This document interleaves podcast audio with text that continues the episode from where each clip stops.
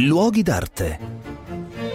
Un cordiale saluto da Marco Carminati, voglio portarvi a Brera perché in queste giornate c'è l'opportunità di vedere un confronto eccezionale. Come sapete Brera conserva tra i suoi capolavori lo sposalizio della Vergine di Raffaello Sanzio. Ebbene, in questo periodo dalla Francia è giunto un altro sposalizio della Vergine, opera di Pietro Perugino che era il maestro di Raffaello.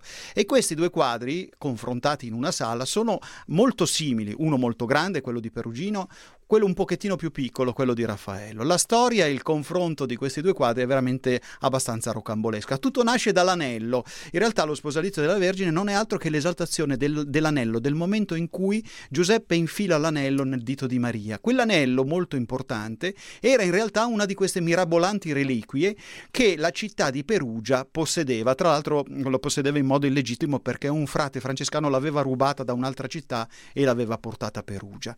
A Perugia nel Duomo uomo, questo anello della, della, Vergine Maria, delle nozze della Vergine Maria, viene conservato con grande attenzione e si incarica appunto Perugino di realizzare un quadro per l'altare di questa cappella. E Perugino, che aveva già realizzato importanti dipinti, per esempio nella Cappella Sistina, non fa altro che replicare alcune di queste scene e immagina la storia eh, dello sposalizio davanti a un grande tempio a pianta centrale. Qualche anno dopo, mentre il pittore Perugino sta lavorando a questo quadro da consegnare al Duomo di eh, Perugia, il giovanissimo Raffaello viene incaricato dalla, dalla comunità di Città di Castello, per la chiesa francescana di Città di Castello, di fare un quadro analogo. Ecco, il confronto è sorprendente perché il giovane Raffaello fa un quadro incredibilmente più bello di quello del suo maestro, lo supera in modo grandioso. Perché? Perché mh, muove le figure, le fa da danzare, la scena del matrimonio è fatta di figure che si muovono e soprattutto realizza un tempio a pianta centrale, come fa anche Perugino,